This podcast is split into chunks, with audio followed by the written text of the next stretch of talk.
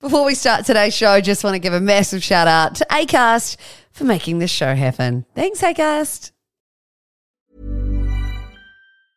Quality sleep is essential. That's why the Sleep Number Smart Bed is designed for your ever evolving sleep needs. Need a bed that's firmer or softer on either side? Helps you sleep at a comfortable temperature? Sleep Number Smart Beds let you individualize your comfort so you sleep better together. JD Power ranks Sleep Number number 1 in customer satisfaction with mattresses purchased in-store. And now, save 50% on the Sleep Number limited edition Smart Bed for a limited time. For JD Power 2023 award information, visit jdpower.com/awards. Only at a Sleep Number store or sleepnumber.com. Many of us have those stubborn pounds that seem impossible to lose, no matter how good we eat or how hard we work out. My solution is PlushCare. PlushCare is a leading telehealth provider with doctors who are there for you day and night to partner with you in your weight loss journey. They can prescribe FDA-approved weight loss medications like Wegovy and Zepbound for those who qualify. Plus, they accept most insurance plans.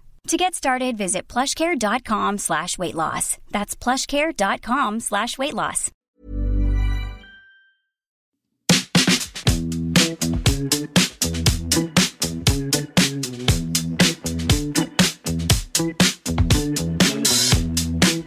Hello, and welcome to the PJ Podcast. Happy week, whatever you're doing. Working hard, hardly working. Happy winter solstice as well uh, to the people who take note of that or celebrate it. How do you celebrate it? I feel like it will be quite a woo woo thing. Like there's probably some witchy spells and potions that people do around this time, but other people, and I'm actually going to name and shame uh, a good friend, Brodie Kane. I saw she jumped in the ocean uh, up in Auckland on the shortest day of the year, which I thought was very ballsy. I was literally wrapped in a rug on the couch, being a piece of shit. What better way to celebrate? uh, things are back to normal this week. I've got my computer, my cough is gone, and I've got a brand new guest for you. And um, I really enjoyed this chat. Jay Reeve is a good friend of mine. Um, he has always been so kind to me since I moved to Auckland and became an intern at uh, ZM for my first radio show. Um, yeah, he's always kind of been like a big brother. And if you don't know his story, he started out as an MTV VJ back in the day. He's always had that very cool persona, but there's so much more to Jay. And I've always respected him as a human being a lot. Uh, I think he's got a lot of depth to him. And as the chat progresses, I think you'll hear that side of him, him more. Uh, we get into some slightly more deep philosophical things, um, including, you know, what success means to him and why he chooses to live his life the way he does. But if you're into business things and starting your own business, we're going to chat about the hugely successful venture uh, which he got involved with a while back, Pals, which no doubt if you're in New Zealand, you'll know the brand. Jay is one of the uh, clever people behind that. So we're going to talk about that story, plus uh, what other business ventures are on the horizon for him at the moment, because he's just always wheeling and dealing. He knows everyone. And I love his fascination for people and just constantly looking for the next thing. So we'll delve into all of that in this episode for number eight. Episode number eight of the PJ podcast with Jay Reeve. I hope you enjoy. You're literally the first guest I've had on the show, and you've got a full studio setup with like three screens behind you and three microphones in front of you. What is going on? Uh, so this is welcome to Hargrave Street, uh, Hargrave Street Studio, which is There it is. There's the the plug. I knew, I knew it. I- Uh, yeah. Well, this is this is what we call Switzerland. So uh, myself and a good friend of mine, Robert Dunn, who runs Movember, basically took over the space. So this is what you can see is the old Red Bull recording studio, Yeah. um, which is just next to where we work at MediaWorks. Um, and we have the bottom floor. We split it as my office and the Movember office. And by my office, I mean whatever random stuff's going on ends up going on in that. yeah. And then we built this studio, refit it uh, with the amazing Carl Thompson, who you'd know he's he's the man behind many radio shows, and it's also the band practice space for Villainy, my voiceover studio where I do voiceovers from. And we do podcasts from here. This is where the All Blacks podcast comes from. This is where uh, married, uh, divorced, and dating comes from. This is where uh, you name it. Give me five comes from. This is where all the podcasts come from. When are you not hustling? Like you have not changed a bit because we used to call you Scoobity Bongo Jay back in the day. You were always just like hustling and like looking to find something new to, you know, promote or I don't know, sell. And here you are. And like, look at you, you're fucking killing it. Um, where, uh, where, where do you get this hustle from? I think um, I've been asked that question a few times, and I've never really had the chance to reflect on it because it's kind of one of those things that just happens. Mm. I think it's one of those things that happens for people that don't have a specific skill in anything. And so as a result of that, you develop these other things, which are like external things. So if you were to imagine it, um, if you were to imagine it as a flower, mm. uh, you need all of these different petals to make you attractive in order for you to survive. And so I always have all of these different irons in the fire, comparing myself to a flower. Uh, terrible. Welcome analogy. to the podcast. yeah. it's, the, it's the salt lamp in the background that's turned me into a, a slippery hippie.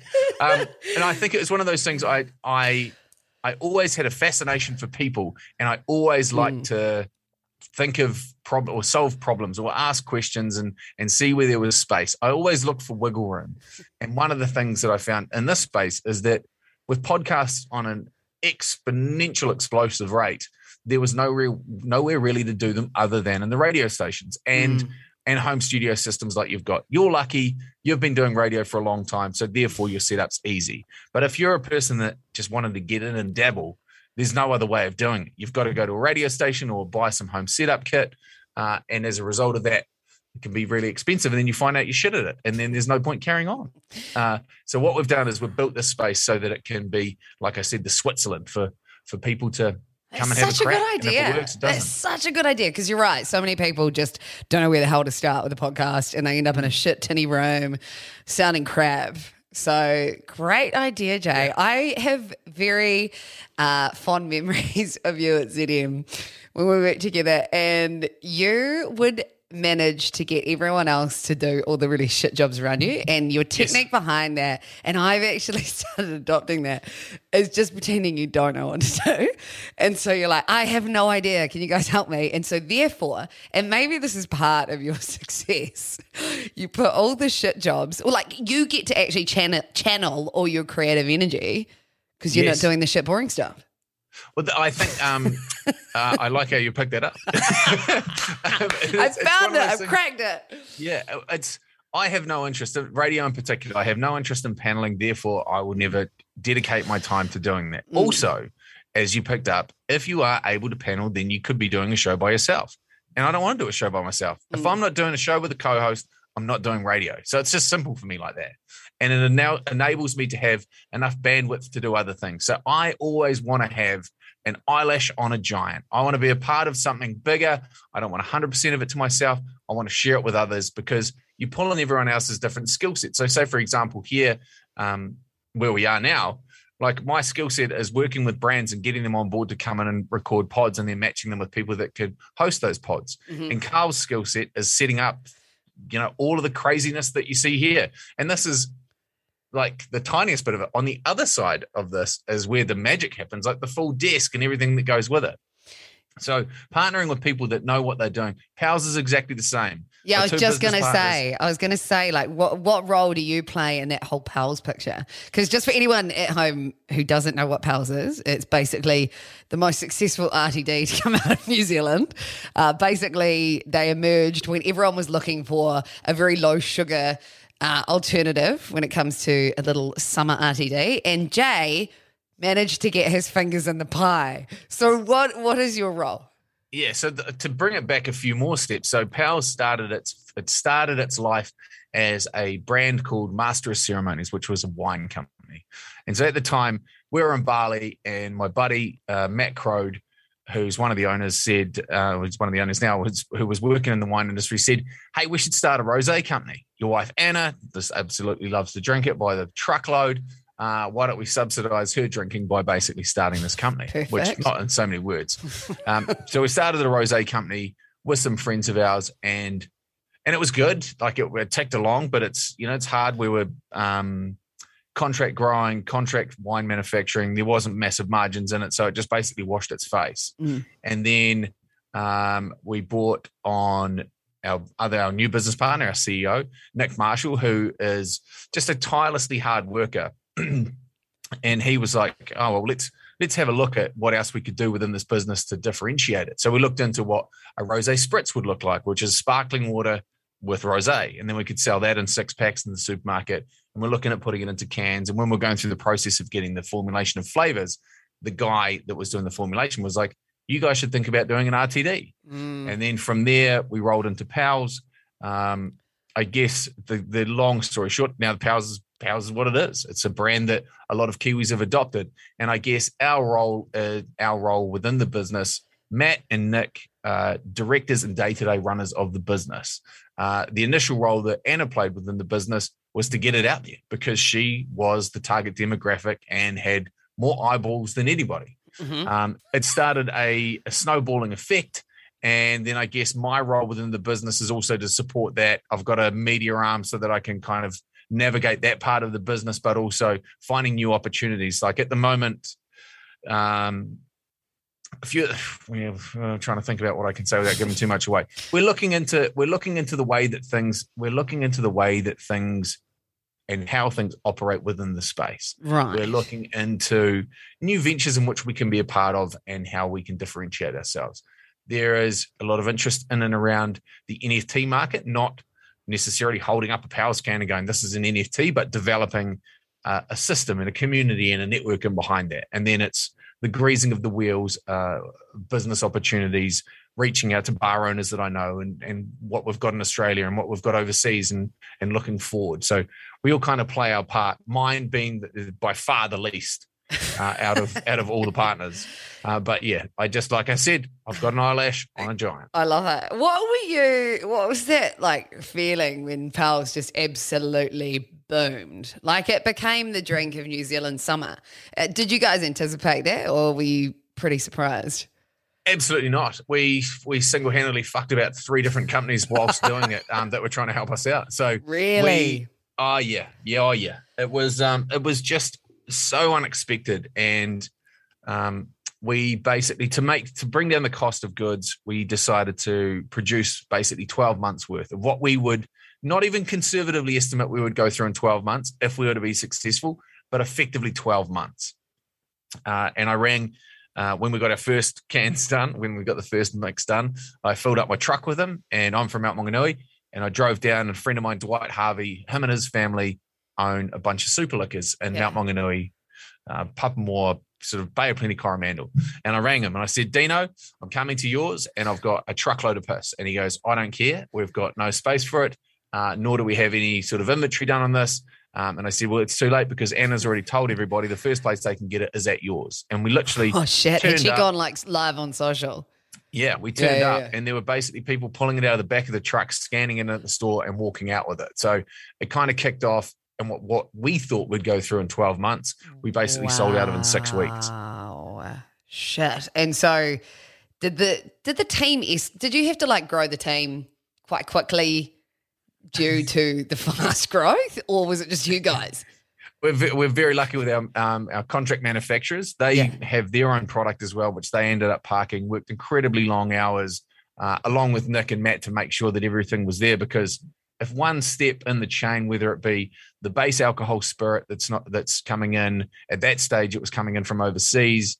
Um, the guy that was bringing that in, we kind of blew his business to smithereens, not in a good way because he didn't have the space to hold as much as we needed, so we had to change suppliers. Uh, the manufacturers were like, "Ah, "We just don't have the the the capabilities. Like we've, we're falling behind, and we've got all these other contracts, that we need to kind of, you know, um, we need to sort of stick up for as well. We need to. We can't just walk away from these other businesses. So everyone kind of did their part, managed to get it through, and then and then we grew sort of fairly organically from there. I guess we've got Yeah. a good friend of ours, my old next door neighbour from Mount Maunganui, uh, April Wavy, who who looks after all of our accounts. We managed to poach um, the the original Diesel Weasel, Jonty Holmes, who is our kind of events guy. Uh, absolute chaos human, but just a phenomenal operator as well. And they just take, uh, I guess, the stewardship of Matt and Nick and how they run the business quite seriously. And they work incredibly hard. The boys work, put it this way, they haven't had days off since it began. Wow. And, well, understandably. yeah, Nick was working out of uh, a one bedroom unit out the back of a garage that a friend of his owned. And then uh, Matt walked away from a job that was massive, like massive, to, to go all in and paid himself less than minimum wage to get it up and running. And obviously it paid off, but without the hard work and and the punt that the boys took, we just would not be here. So, like, what does your week look like in terms of all the work you do and like percentage wise towards pals, percentage wise with your radio show, percentage wise scuba bonging with all the brands? Um, you know, you've got your podcast. Like, how does that so like how does that distribute amongst the week? So to give you today, Okay. so today is as an example. Today my alarm went off at six thirty. Uh, I'm training for a fight, and I haven't been able to move for the last three months because I had my sternum chopped out and a secondary staph infection. So I've had a pipe hanging out of my chest. So less than an ideal start to a fight camp when you've never had a fight before. What, like, are you talking Um, boxing fight? Yeah, boxing fight. Epic. which is- which I'm excited about. It's, this is the year to challenge myself and do new stuff. And so, uh, to get my lungs back in action, uh, I've been going through these big breathing exercises. So, I go through about 15, 20 minutes of breathing exercises and about 15 to 20 minutes worth of stretching just to try and limber things up so that my body doesn't break down when I get going. yeah. And get my kids up. We go get them all sorted for breakfast, make their lunches, get them ready for school. And then at 7.30, I had to be at a RM Williams shoot uh, riding my Harley Davidson. and so we did. It is the most RM J Reeve thing. yeah. ever. And so finished up that shoot and went straight back into the office here, which I got into at about sort of eight eight thirty. Um, and we, I was in an interview with a young lady who's doing a PhD in the effects of social media influence on mental health.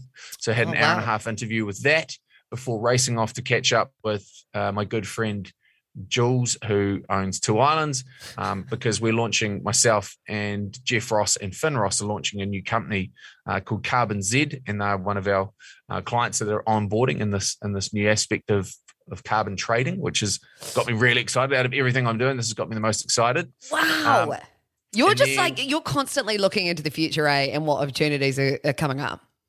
man, it's so exciting. There's there's so this is the best opportunity when everything is when everything is under the pump and everybody is looking in a different place for the Mm. same thing.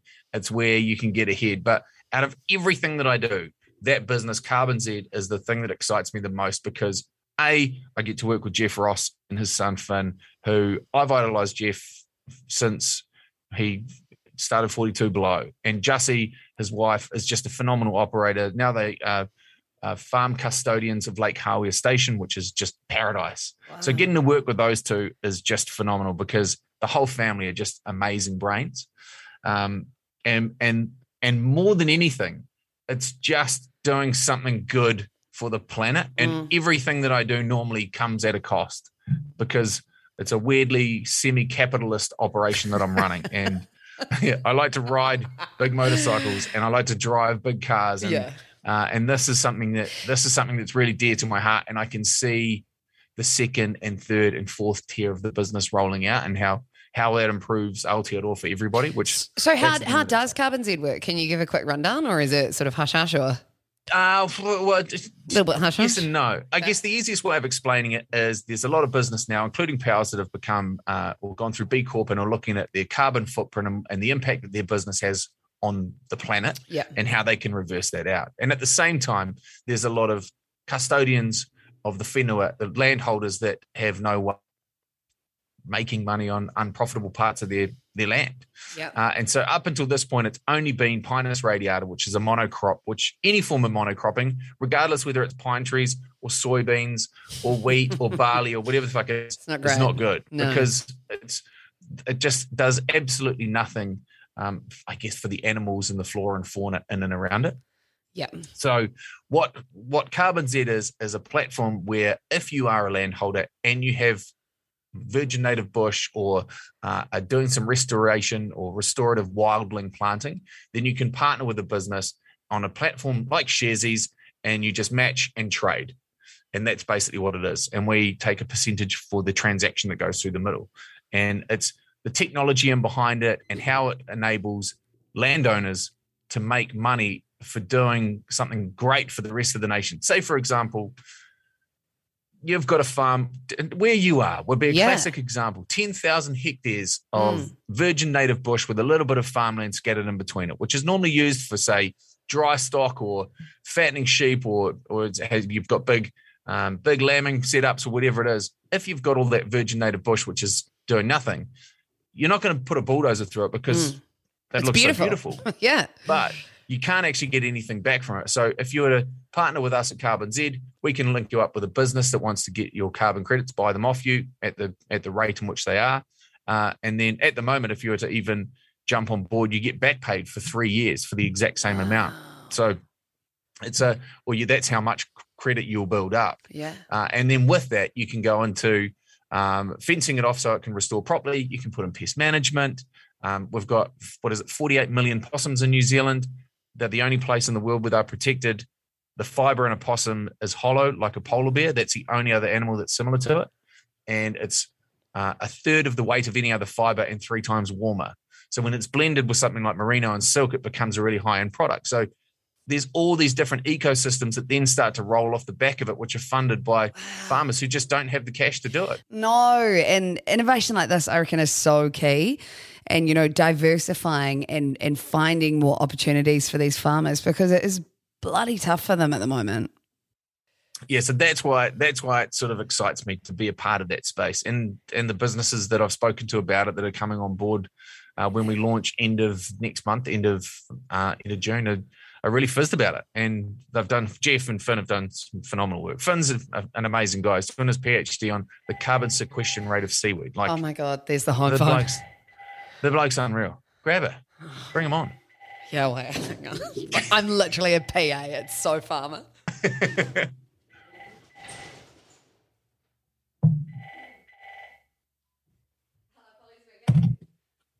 Hi. Uh, I'm just doing a podcast. Hang on, I'll just Yeah. I'll just go and clear the screen. You're Give me on two. live with Jay. Yeah, how's it? Hang on, hang on, hang on. hang on. Do, Well, I, what, I, what I was reading for is we're going to have to leave early to beat rush hour traffic tomorrow. yeah, yeah, I'm all over it. He gets so panicked. We're going to the airport in Wellington tomorrow. Exciting. 5.30 we're going to have to leave. Yeah, yeah, we'll leave it about 5.30. That's all good. it's no stress. Perfect. Just, I'll just go and clear the screen, please. Give me two. Okay, cool. What was that, bitch? I just want to make sure you're ready. Yeah, I'll be ready. Yep. Okay. Okay. Okay, bye. Can Um, we just? I mean, obviously, uh, if, I mean, if- as much as I'd love to make this all about me, congratulations! I don't think we've ever had the opportunity to to congratulate yourself on such an incredible radio career at such a young age. One that will never, ever, ever, ever be matched or even near rivaled. Oh my It's God, amazing. Jay. Like, so incredibly proud of you. The work that um, both yourself and Jase and Jag did was so inspiring. And literally, we have kids coming through radio school now saying Aw. that you are the reason why they've done it, particularly females, which is amazing in an industry which is massively overmasculated. Um, to see the success of a hometown girl just crushing it on a massive show at an international level, you should be incredibly proud of yourself because I'm incredibly proud Oh, of you. Oh, Jay, stop it. Stop it. That's so nice. You've always been like Well a little, you've been like a big brother kind of throughout the years, which, um, so that the only means, one that didn't represent any part of New Zealand in rugby. yeah, the unsupportive one. I actually, I'd love to pick your brains because I reckon there'll be people listening to this who inspired by your businessy ways. They want to get into business, but they don't know where to start. What would your biggest advice be for people who've got like a vague idea? Um, there's, I would first and foremost say, don't ever follow me, because my, uh, we're we're going to be doing a, a a really really cool bloke, a guy by the name of Beeks. Is is going to be doing a pod on this, this exact same thing, and it's the ebbs and flows. So everyone always says, "Man, congratulations, Pals is going so well." Uh, nobody ever goes, "Hey, how was play roundy? What about seller control? Give me the time where you lost two hundred fifty grand in a shit investment." Like no one ever asks you those things because everyone's so quick to show the successes, but no one Mm. ever focuses on the failures. And I think for me, I've definitely learned more from the failures because you sit with it longer Yes. and you go, oh, never again, fucking never again, and and you learn from them. Um, but I think my advice would be just have a shot, and if you want to drill it down even further than that, look to combine what you're passionate about with solving a problem or making life easier for somebody. And then there's a sweet spot. So Shaquille O'Neal is a classic example of he was babysitting this guy's kid, and the guy was like, Hey man, you you should invest in my company. And he's like, Oh man, I've got maybe 10 grand and I'm sort of saving up for a flash car. And he goes, Oh, it's up to you. The offer's there. He invested in the company. The company was called Google. He made quite a bit of money out of that. And then from there, he invested in Ring, the doorbell system. Like he's his model is look for convenience in everyday life and what will make people's lives easier. And there's always money to be made because innately people are very lazy and would Mm. love to make their lives easier. So if you can make it easier and make it better, then that's the step that you want to get to. You talk about all those failures. Were there ever any that really knocks you down for six and you were pretty close to giving up? I think I think by far the uh, the biggest oh never not getting up but just really doubted myself because we were working together I have a very high self opinion of myself which kind of is is like a as a protective shield you know I want to talk about that actually. yeah. Yeah. like I always go, man, I can I can do anything. I can do anything. I can do anything. But there's it's a facade because there's never anything behind it. And and I'm incredibly lucky. Like I've always been blessed. Like I just rolled into radio. I never went to radio school. I rolled into TV. I'd never done any presenting platform stuff. It just came to me really easily. And I think from that I got a bit of a false uh, sense of of self. And then when I had the opportunity to test it business wise, um, I just trusted everybody in business and that it was going to work out for the best. And I'd say there was a business that I got into that I've now kind of offloaded, which was a great concept, but and it's just the due diligence of never doing business before, trusting somebody, getting into partnership with somebody on an unequal footing, uh, left me feeling really bitter. And then through the process of that, Oh my god, I'm so sorry. You're Um, literally take it. Hello, Polly speaking. Hi, Josh. How you going? Yeah, good. Just in the middle of a podcast. Yeah. Passive. Nah, BJ's not back. No. All right. Cheers, Josh. Honestly, I am the PA. I am the farmer's like PA. I have to like That's- filter all the drivers coming in and like I just pretend I'm not here. It's so stressful. It's a cool part it's a cool facet of your life. Like i think you've you've done incredibly well in the fact that you've lived so many lives so young and and you're where you are now. And then you've done you've succeeded in a career which is incredibly hard to a level that no one's ever done it. And now you can start a family and never go oh fuck um, what if you know? Imagine if i'd just stuck at it you know? Yeah, Because I just lot had people- this urge to come back and ground my roots. It's not like I've just thrown in the towel of of media, but I just had to come home and like start that foundation. It was Yeah. just like this urge to do that, and yeah, some people might be like, "Well, you fucked up that opportunity," but you know, you're right. Like, I think if I hadn't done this, then I would have always gone, "What if?" And I think it was just something I had to do. Yeah, there is a massive hamster wheel that we get on in media Yes. that you just stay on for the sake of staying on, and you just go, at what point, what point do I get off this thing? Because it's just running so quick that you just feel like you'll get spat out, and it's Hundred percent, it and I just pretty. felt like I was going to resent things had I stayed in that role. Whereas Hmm. this, I kind of got to have a little bit more control. And fuck, I'm throwing my future up in the air, but I'm also like, you know, where's this going to take me next? You know, that's how I got to these terrible business decisions. Is that I just went, you know what, I'm I'm fucking done with radio because it's just a game of snakes and ladders. It kind of felt like um, Game of Thrones, but just a real shit version with real shit people in the mixer. Um, and I just wasn't inspired anymore. and now you're back. And now I'm back, and I came back on the proviso that all of these stipulations were met, and and I gave and I Mm. sort of dipped the toe in because I love living at the Mount. My goal is to live at the Mount, and I will live at the Mount, and I will live at the Mount and do my show. Like I know this, Mhm. but I needed to convince the powers that be that it was a good option to invest in me, and rightly so because it was unproven. Um, and when myself and Dunk, my current co-host, um, Uh, and the only person I'll ever do radio with again, I stand by that. I just won't do it without him. I'm done. After we after this show finishes, I'm fucking done. Um, and that's not saying that it's coming anytime soon because we've Yeah. got some awesome goals that we want to kick. But we caught up and we're like, this is a this is a male rock radio station, which has just got a, such a, an incredible heritage to it, but it's also tarnished and hasn't necessarily moved with the times. And the Morning Rumble do such a hard, like they do such a great job of Mm. trying to move the dial on mental health and how people look after themselves and how they respect themselves and their partners and the rest of it. But for what it just kind of was stuck in the mud to a certain extent and not through any lack of trying and people trying to change that perception. And so when I came back, I said to, when I came back up, I said to Dunk, I just want to be better. I want to create space for people to be better and I want people to laugh and I want people to leave our show with something every day and I want to do it different. I don't want to do the same shit that radio's been doing and you know, go and Mhm. ring your mate and jerk them off and win a hundred bucks and fucking classic. Yeah, mate, this is awesome. I want Hey, to. we've be all able to been there. I mean- I know. We've been there. I've laid a 200 kilo guy down on a table and watched people look whip cream off his tits. We've been there, but we're better than that now. Yeah, and we, yeah, yeah. We needed to be. So, yeah, it's it's great, and I love being back, and we're doing that stuff, and we're making a difference. I think, and uh, and we changed the dial. Like 60% of our audience are male and 40% are female.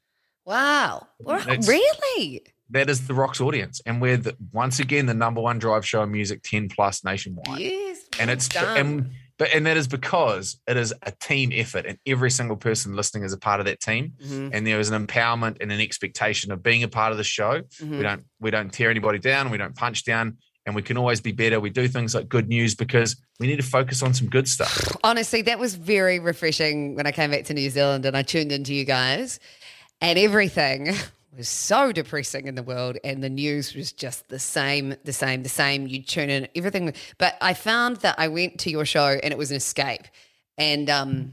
And that was kind of something we always tried to achieve on our show too. It's like there's so much of the same macabre, depressing shit everywhere. Be that escape for people, and I reckon you guys are doing that really, really well. we work hard and we've got a fantastic team now but i think once again like i'm approaching 40 i look 60 but No, you don't. You Um, I- do. You are a I- well-oiled machine, my friend. I, I'm a greasy machine. I am not expecting a single cent back on this rental. I will the the deposit is not coming back. I will throw them the keys quite happily and say, charge the fucking card. I'm done with it. Um, but it, as you get older, you start to reflect. So basically, up to the age of 40, uh, this is how I think of it. You front load all of the information that you get. And then in the next 40, because hopefully I get to do another 40 after this, um, you get to play every experience off against something that you've already learned. So you don't know everything and you never Mm. know everything. And everyone that, that tries to act like they do, They don't. they just fucking don't. And Yeah. it's, I love learning and I've learned more in the last eight years than I have, and I reckon the the 15 to 20 prior to that, because I've just got a desire for it. I read more, I listen more, I talk more, I enjoy this. Like I'd love to be Mm. sitting in a room with you having this conversation. I know, me too. That's the dream down the track. Maybe, maybe I could team up with what's the name of the studios again? Hargraves. With Hargraves, Hargraves, Hargraves Street, Studios. Yeah, maybe, maybe we could team up and we could have like a special studio here in the Wairarapa. Why, why How's not? that? Why There's, not? this can link to any MediaWorks studio throughout New Zealand. And there's one there. Yes, there is. Yeah. See, we're doing business now. Look at you. You can't help yourself. Yeah. Well, that's, I had this, um, there was a guy that spoke at my kids' primary school. So they got us along. Um, uh, Sanjay Rama, who's the principal of Ponsonby Primary School, is one of the greatest humans I've ever had the pleasure to know. And it's awesome because being a primary school teacher, I give a shit about the education system and I care about what we're leading our kids into. And when you have a child, Yeah. it just Im- impacts you so much greater than you ever imagined. Ever catch yourself eating the same flavorless dinner three days in a row? Dreaming of something better? Well, HelloFresh is your guilt free dream come true, baby. It's me, Gigi Palmer.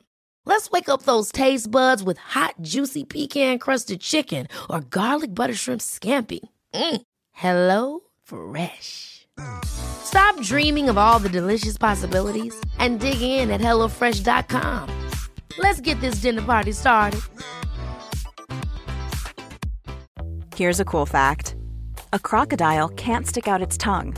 Another cool fact you can get short term health insurance for a month or just under a year in some states. United Healthcare short term insurance plans are designed for people who are between jobs, coming off their parents' plan, or turning a side hustle into a full time gig.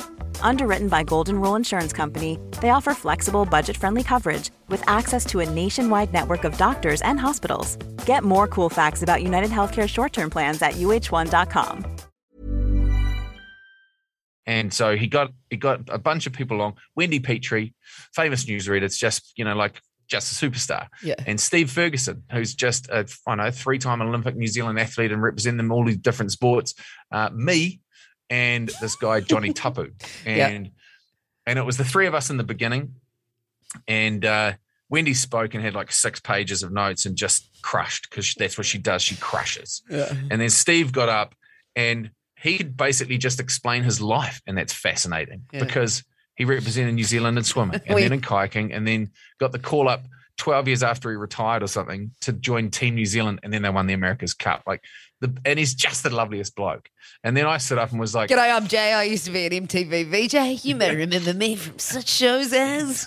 yeah, if you uh, if you Google me, you'll find me burning my pubes off in a car, like that sort of thing. Um, but we spoke, and the guy Johnny Tapu that stood up afterwards and spoke um, had this beautiful had this beautiful message because Ponsonby Primary is a you know a great primary school, but a gentrified area. Yeah. It used to be a strong Polynesian area in Auckland. Yeah. and he's like, um, we're more connected than you would know to these kids. He's saying. Uh, you're saying, what is this this weird brown fella standing up in front of us? Well, I'll let you know. By the time that I finish talking to you, you'll feel really connected. So the principal prior to Sanjay Rama is a lady called Anne Malcolm, and she is one of the most phenomenal principals to ever exist in the New Zealand primary sector. Uh, and he said, when I turned up in New Zealand from Samoa, um, this lady, this lady worked with me and got me speaking English, and as a result of that, I became the Auckland speech champion. That lady that's that worked with me was Anne Malcolm, and that's your old primary school. Te- that's your old primary school principal, and everyone's like, Yeah. "Oh my goodness, I know this lady." And he goes, "All of these roads in and around the street um, are the names of my cousins.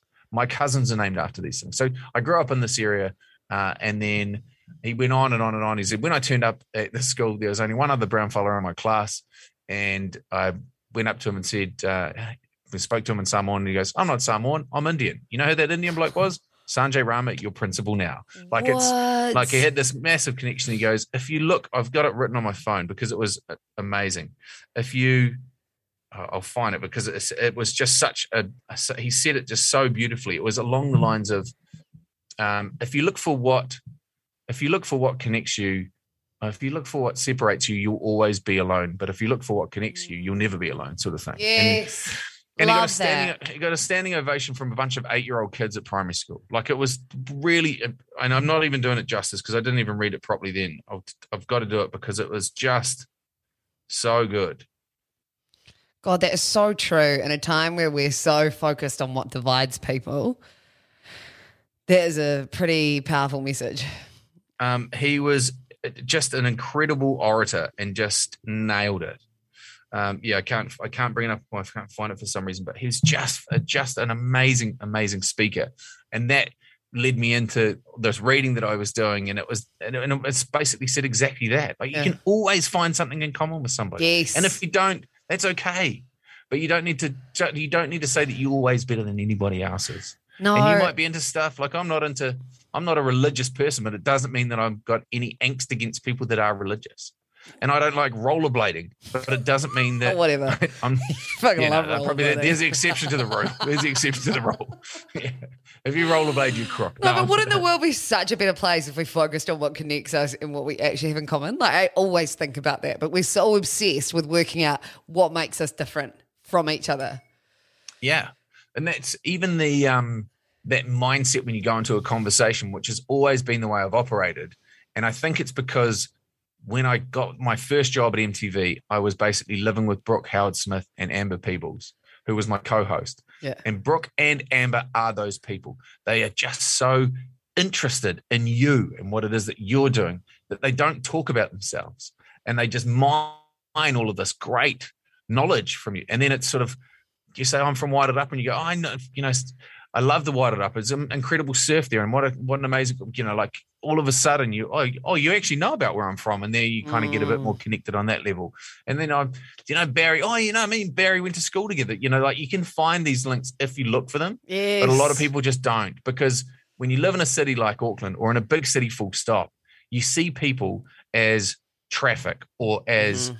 A fucking person in front of you on your job that you need to stand on to get a pay rise Mhm. or the reason why you're lining up in a queue to, at the supermarket instead of sitting in traffic following a car that is delivering their kids to school Yes. and laughing about the the summer holiday that they had or uh, the person that you're standing behind in the queue is buying lunch for his wife so he can drop it off to her and give her a surprise or uh, the person that's at your work is really struggling at home and could do with a friend and you smiling at them instead of telling them to go fuck themselves will completely change their year like that is the way that i think Yes. Yes. And it makes us human. And uh yeah. That's powerful, Jay. You've always been a very philosophical. I think you are quite spiritual deep down, aren't you? You always try and beat me into this You are. I know it's in there. dream, dream catcher crystal shit You, No, I do- I mean, I used know to that- love barley. I love barley. Well, I like you know when someone's you know how you said you've got to come home. Like I, I feel a massive draw to a the ocean Mm. and and to the mountain in particular. Like Yeah. that is my tūrangawaewae that everyone speaks of. You know, and you don't get it unless you've been overseas. And the success that you experienced overseas, most people, the trappings of that, the finance that you were accruing Mm. in that role, in the place in which you were living, and the stardom, and this, that, and the other thing, didn't mean shit to you, and you wanted to come home. Mm. Like that is when you know that you are you and you are comfortable with you. And a lot of people aren't. And I think that I am. Like I know who I am. Mm. And I don't, what anyone else thinks of me is inconsequential. Like I just literally, in the nicest Really? way, I had a chat with someone the other day and and we were talking about this and I was like, but I reckon everyone does care. I sometimes reckon the ones that do care the most probably project that they don't care and they don't give a shit. Do you Mm. genuinely not care? I don't because uh, a good friend of mine, Carl uh, Tiny uh, Whiting, who is also a weapon, he got picked out of school by Sir Peter Blake to join Team New Zealand as a 16 year old. Like he's a four time world champion, or three time world champion, three different sports sailing, road cycling, and ultra heavyweight Brazilian jiu jitsu. He looks like a gang member covered in tattoos up to his head. And he said famously, because this was the path that he took the man becomes the myth, the myth becomes the legend, the legend becomes the downfall, and the downfall becomes the learning. And so Mm. that's the cycle in which you work in. So the example would be people might think of me as Jay, the guy that promotes corn on Instagram. And what a sellout eat ass he is. I'd But- say a silver fin. No, wait, wait, what's the Silver mate Fin Farms. Yeah, yeah, yeah, yeah. Right, Silver Fern Farms.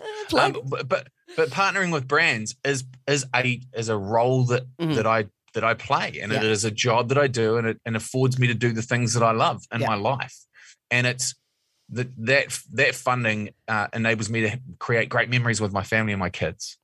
Uh, and the same people writing "you sell out fucker" are sitting in traffic, Yes. miserable, going to a job that they hate. Yeah. So I'm doing what I love, but I'm the sellout. But you're selling yourself for Yes. whatever salary you're getting. God, And- that's a good way of looking at it. yeah. And so I don't mind. And the other thing is, everyone's entitled to their opinion, 100% entitled to their opinion, but it's of no consequence to me because um, Sadhguru had this really good. Have you seen the Sadhguru? Um, See, you're quoting gurus. You're definitely spiritual. No, he's just, he's a great chat. he talks about it and goes, You're in charge of the way that you feel about things. I could say, PJ, you're a piece of shit, nothing, never going to amount to anything, fucking loser, that's this, that, and the other thing. But you're not that. Because it's the same as saying, PJ, you're a giraffe. And you know you're not a giraffe. yeah, yeah, Like, yeah, it's yeah. just- it's all about how you perceive it. Yeah. And so if you don't know yourself, that's when you go, oh shit. Kind of think of it. I fucking might be a giraffe. Maybe I am a giraffe. Oh my God. And then you get lost in it Yes. because somebody else has told you that. And it's the same when someone gets angry at you or blows up or says or does something shitty to you. Like you're only in charge of the way that you react to things. Mm, and that's so the more stable you are in yourself, the more sure you are. But that Yeah. takes time. I don't think people know that when they're young. I think you have to go through a few failures and a few hardships to work out what the fuck matters, to actually work out who you are as a person.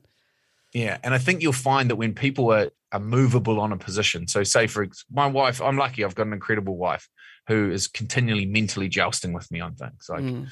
just sharpening my my stance on things. So I might start a, a conversation, a robust conversation going, this is how I feel about this. And by the end of it, I could have completely gone full 180 or gone 90 Yes. or, or I'm movable in my position because I don't know everything. No. When you talk to somebody that does know something about it, then you're the idiot if you're not absorbing that information or going, man, I never really thought about it that way. You know, like I just, it never occurred to me to think about it. Well, like again, the world be a great place if everyone could say, I don't know everything and I Yeah. could be wrong and I am open to actually moving my thoughts on this. Like Yeah, that. and if we saw um, our similarities instead of our differences. there we go. And if and if everybody t- took DMT, that's bloody good times and a great way of stripping yourself back. Wait, And what's I'd say DMT?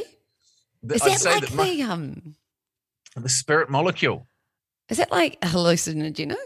Oh yeah, it's um, it's basically Legal? dimethyl dimethyltryptamine. Not in New Zealand, no, Ah. uh, but it's it's a phenomenal, a phenomenal. I, I that's my crutch word at the moment. I need to stop saying it. it is a great way of stripping yourself back, so you're not the car you drive, the job you have, the partner you have, the money you earn, all of these things. It literally is like getting fired into a kaleidoscope and being led around and seeing if you're great or not so, So, great. you call it a spiritual experience. hundred percent is a spiritual experience. You're fucking Yeah, you got me. Do it. It's, but it's but you would claim it to be a spiritual experience Yeah. because that's how it's the opposite of what most people do. But Yeah. say the Inca would do that and they wouldn't call it a spiritual experience; they just call it living. No, yeah, exactly. Yeah. Down Um, to but yeah, perception it's, again. it's definitely um, that. But I mean, like you said, it's experience is one of those things. Wisdom is one of those things that you can't get in a book or or or pick up straight away. Like we work Mm. with a couple of incredible 23 year old individuals that have very strong stances on things, and you can say to them. And with all due respect, and it took a while for them to understand this, you know fucking nothing. uh, and I mean that. I mean that with all due respect Yeah, because yeah. it's not your job to know everything. No. And what and if you did know everything at 23, what have you got to live for? right. Like how bo- that is straight missionary for the rest of your life, you know? I think about how much my my views and opinions have changed in five years, ten years. Like we're always changing. yeah. Um the PJ that turned up at ZM is an incredible chapter in a mind-blowing book. and you should be able to differentiate between them. Yeah. and I think that a lot of people don't have the next chapter. They've Mm. got they've got their childhood, they've got secondary school, and they've got university, maybe a career which lasts thirty years, uh, and that includes kids and a job and a relationship, Mm. and then they've got old age. hmm And I want to have. I know the attention span for me is very short. I want to have a lot of short chapters, Yeah. nice and punchy, just uh, things that, and and the book is for me, and it's not for anybody else. I'm Yes. writing it for me. Yes. And what? Okay. What would you say success means to you? Success to me is my kids smiling because I wasn't supposed to have kids. Really? Seeing smiling, yeah, my swimmers are that shit that they would they would go nowhere. And so when I wake up, and I always wanted twins. I always talk about how lucky I am, and this Yeah. is just a pure example of how lucky I am. So my wife has alopecia, so she has absolutely no hair whatsoever. Yeah. Her immune system fights her hair follicles from growing. No eyelashes, no eyebrows, no nothing, like literally nothing. And so she went in to get tested to see if this would be genetic and passed on to her children.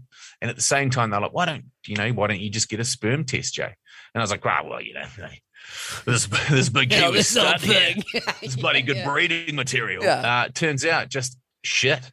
And so they picked a shit sperm out of a shit bunch and injected it into one egg, which then split when it was inside Anna and became identical twins. And I always wanted twins, and they said there is zero chance of you getting twins. Well, not zero, it's one in four And how old were you at this point? 30. Wow. Mm. Wow. Uh, Success to me is is being the man that I that I want myself to be. And yeah, getting up every morning and seeing my kids smile is a is a reminder why I need to do that. Did you find they kicked so much motivation into you once they came into the world in terms of you know, your business aspirations and, and all that kind of jazz, or did that was that sort of a a byproduct? well, they kicked the life out of us because they didn't sleep uh, for the first nine months of their life. They just screamed head colic and reflux. Oh my and, god! And uh, ruined us. and then right. financially, financially, uh, they buckled us. Uh, Yeah. but they're just the best. It's um, it does give you it does give you a bit more zest. You do want to be better, but it's kind of better by example. So that's why I'm doing this fight. That's why I'm trying new things. I want my kids to be brave. I want my kids to be smart. I want them to care about the environment. I want to pass them a legacy. I want them, yeah. I don't want my kids to go, Mum and Dad own pals. Like, that's I mean, great. that's pretty cool though, especially when they It turn cool. eighteen. That'd be cool. Yeah, but instead of it's kind of the way that you phrase it. Instead of my parents own pals, my parents took a punt and partnered with some friends and had a dream that they could do something different. Yeah. That and the byproduct of that was pals. Mhm. And so, yeah, it's a way that people. It's even when people leave, when people finish up playing sports. There's an incredible book called Atomic Habits, which is just I would couldn't recommend high enough to read, and it talks about when if you're a professional sports player, and your brothers would have experienced this, and you experience this, I guarantee it. When you are PJ from ZM or you're Jase and PJ, your phone rings off the hook. When you're not there anymore, how fucking often is that phone ringing? Mm. I can tell you because I've been there, and it's Mhm. fuck all. And then all of a sudden you think, is Who that, am I? yeah, and and and that and you forgot that the reason why you were there is because you're vivacious and you're funny and you're quick and you're witty and you're likable and you're all of those things. You're there because of those reasons. You're not there because you're PJ from Jase and PJ. Yes. And people, once again, you become the myth, which is PJ, the radio person, and that becomes a legend, which is unattainable. And then you find the downfall because all of a sudden people don't ring you when you're no longer that person. Yes. And then you learn from that. Did you have that same kind of experience coming off ZM? Because I think it was One- around that time, eh? Yeah, one million percent. Well, it was di- different because different because I, I rolled into that role in Hodaki and had the agency that I was a part of. So I still had Something. relevance, you know, like a certain amount of relevance in community and in and around those spaces. But when we moved to the Mount, man, it was like my phone, like I'd take 40 phone calls a day and then my phone wouldn't ring for days. And I was like, this is strange. And this is, I'm not used to this. Yeah. And then from that, I was like, well, every single phone call I get will start with, and these are these are these are people that I respect. It would start with, "Hey man, how you going? How's the fam? This, that, and the other thing." And there's two and a half minutes of just of just shit banter, Mm. uh, and then it would get to, "Well, you're calling me for something," and then it's like, "Hey, we're doing this thing. Can you post about it? Can you turn up? Can you MC it? Can you provide us with this for it?" And there's a transaction. Mhm. And I was like, cool. So now I know who's calling for the transaction. And I'm like, Yes. Hey, uh, what have we got here? What do you need from me? Because I'm under the pump. And I would, if I'm doing two and a half minutes of shit chat 30, 40 times a day, that's two adds hours up. of my life of shit chat that I fucking never get back. Yeah, So so, you like to cut straight to it.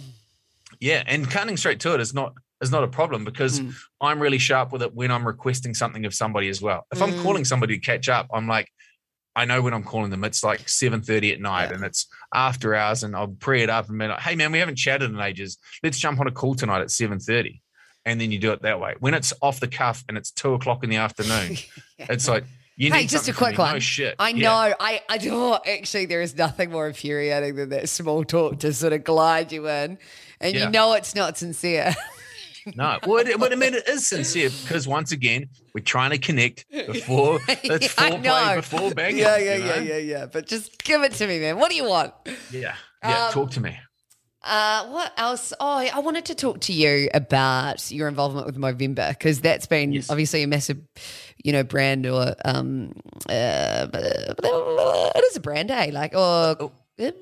Well, it's a relationship that I have with a, an incredible organization. organization. There we go. That's the word. Um, so yeah, you're obviously quite emotionally connected with that. Um, was there a reason behind that? Was there a story which kind of prompted you to get involved, or did you just love their mission? Uh, I lost a friend. I lost a female friend to suicide when I was about 16. And we spoke on the phone that Sunday, and she took her life on or chose not to live on Monday. Wow. Uh, and that rattled me and rattled a large number of my friends at the time. We just couldn't believe it. And that Mm.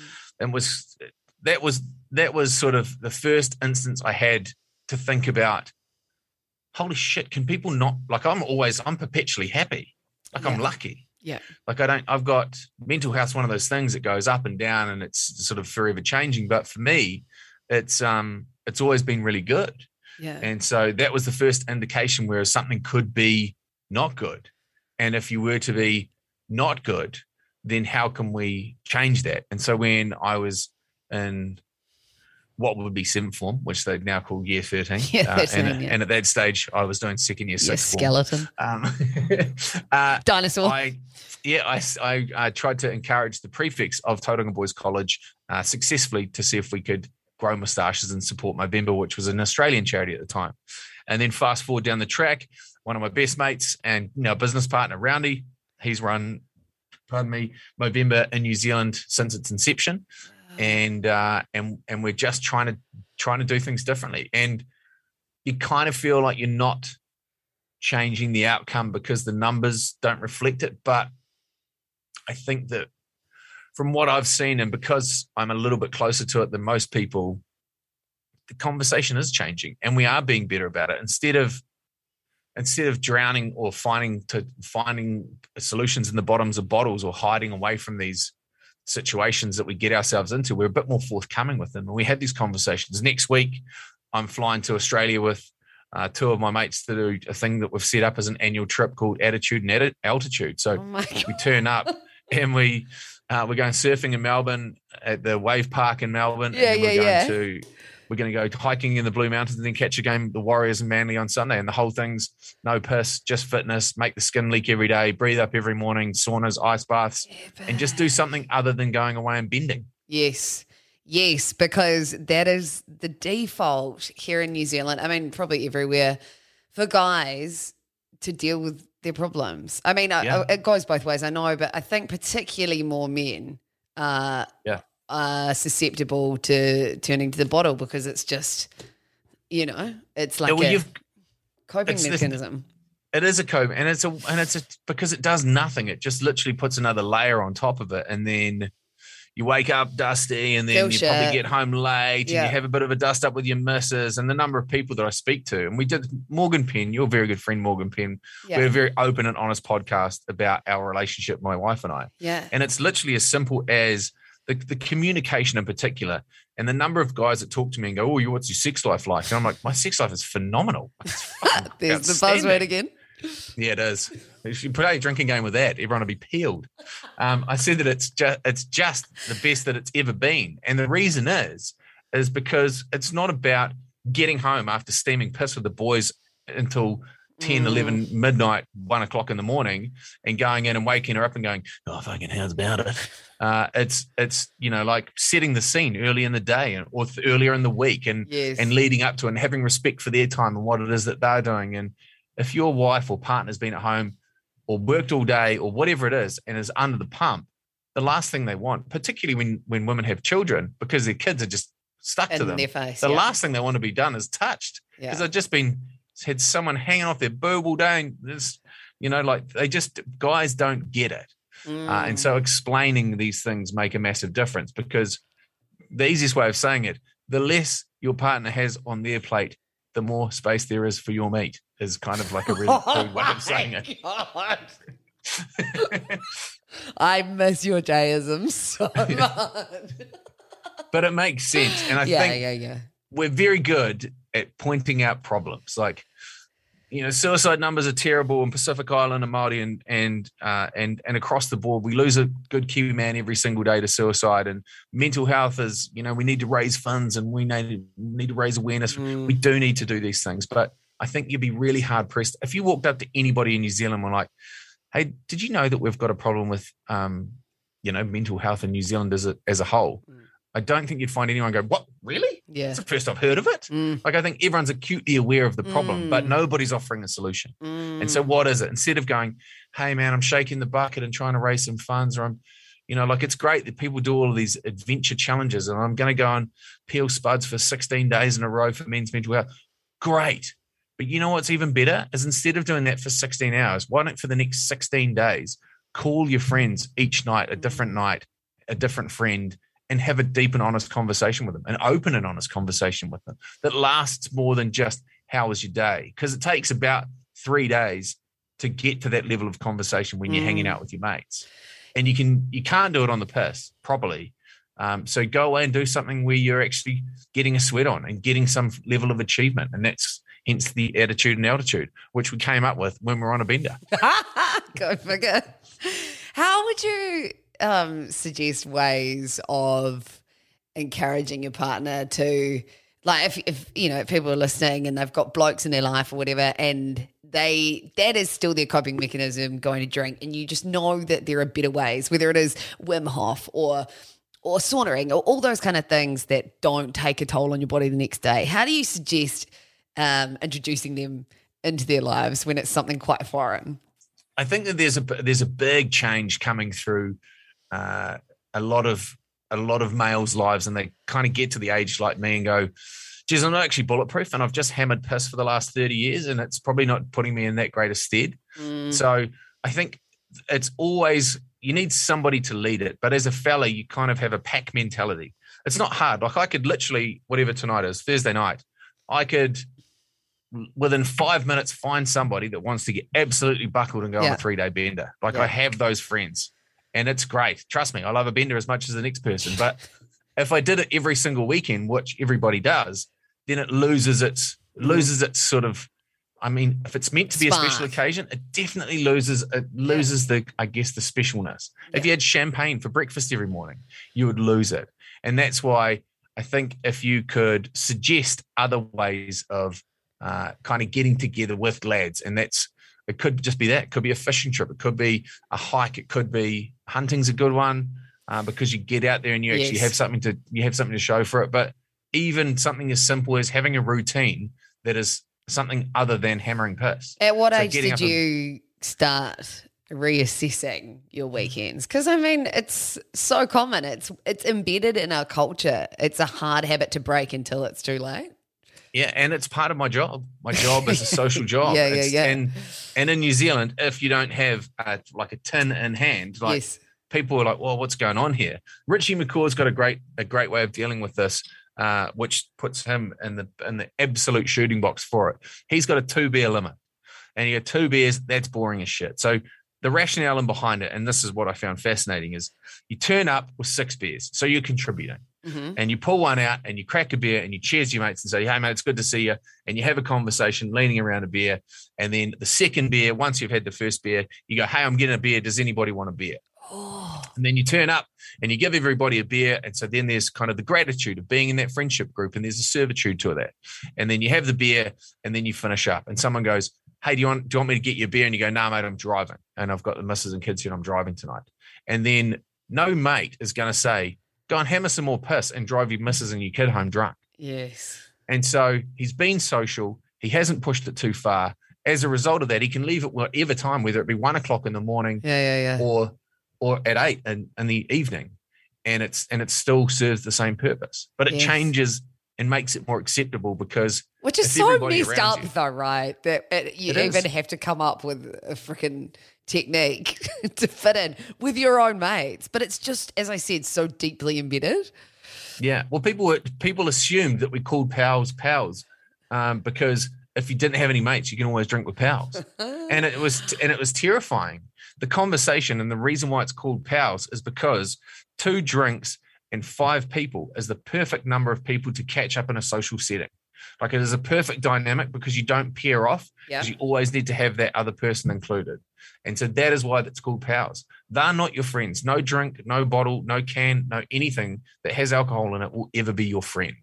It is a small social lubricant to get you talking to the real people in your life. Shit, that's interesting that you had to combat that theory. Did Yeah, that- well, it's not even something that we publicized. It's just something that we heard, yeah. Do you which is shocking. do you feel like a sense of responsibility being involved in an alcoholic brand? I guess you, you shouldn't have to, but I mean, I suppose there are things you have to do to ensure that You do.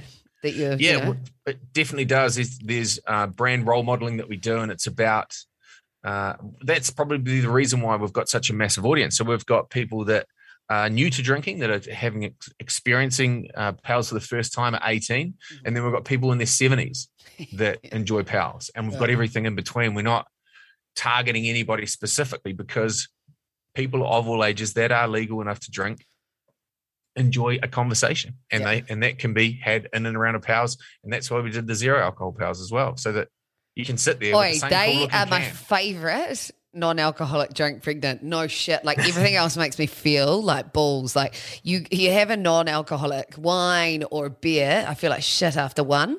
But I just kept honing those non-alcoholic pals at a wedding and I swear I started feeling drunk.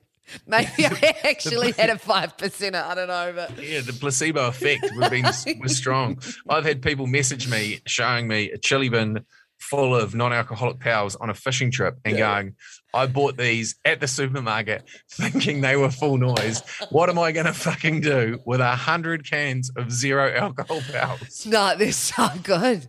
It- honestly, it's the placebo effect hard.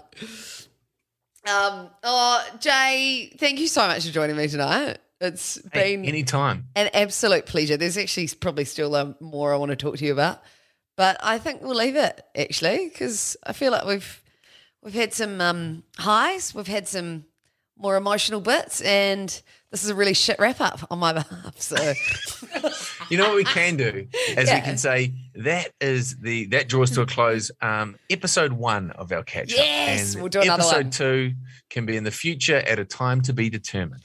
and maybe it'll be some form of a collaboration with Hargrove Studios, Yes. Well, hey, we Hargrove love, Street. We would love to. Well, mate, Hargrove Studios. It is. It's on Hargrove Street. That's how we came up with the name. Really creative. I got a cat when I was younger. It was called Big Kitty, and I had my dog. It was called Puppy. I'm surprised my kids aren't called the Ding and Dong or One and Two.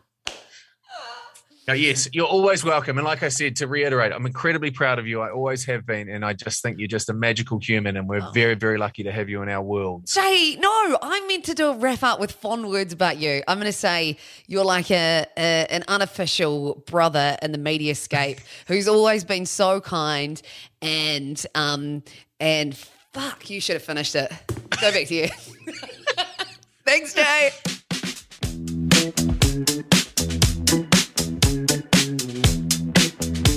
Well, there was, there was, there was a man. His name was Jay. That was episode eight uh, with Jay Reeve. Hope you enjoyed that chat. As you can tell, um, as the chat progressed, it definitely got a little bit deeper, and I, I love that side of Jay. I really do enjoy him as a human being. I hope you did too. Uh, you can catch more of him online. I think he's at the Jay Reeve on Instagram if you want to give him a little follow. Thank you so much for joining me for another episode. Uh, and don't forget to subscribe to the PJ podcast if you haven't done so already. Leave a review, and I'll see you next week for episode nine.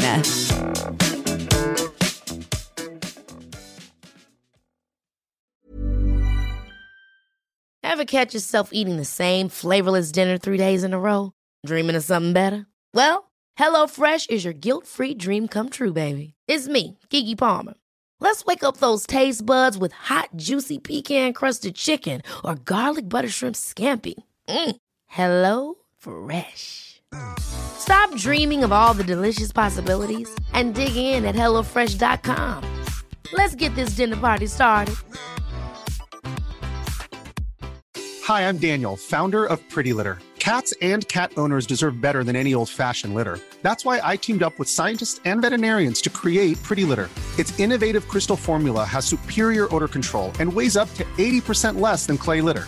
Pretty Litter even monitors health by changing colors to help detect early signs of potential illness. It's the world's smartest kitty litter. Go to prettylitter.com and use code ACAST for 20% off your first order and a free cat toy. Terms and conditions apply. See site for details.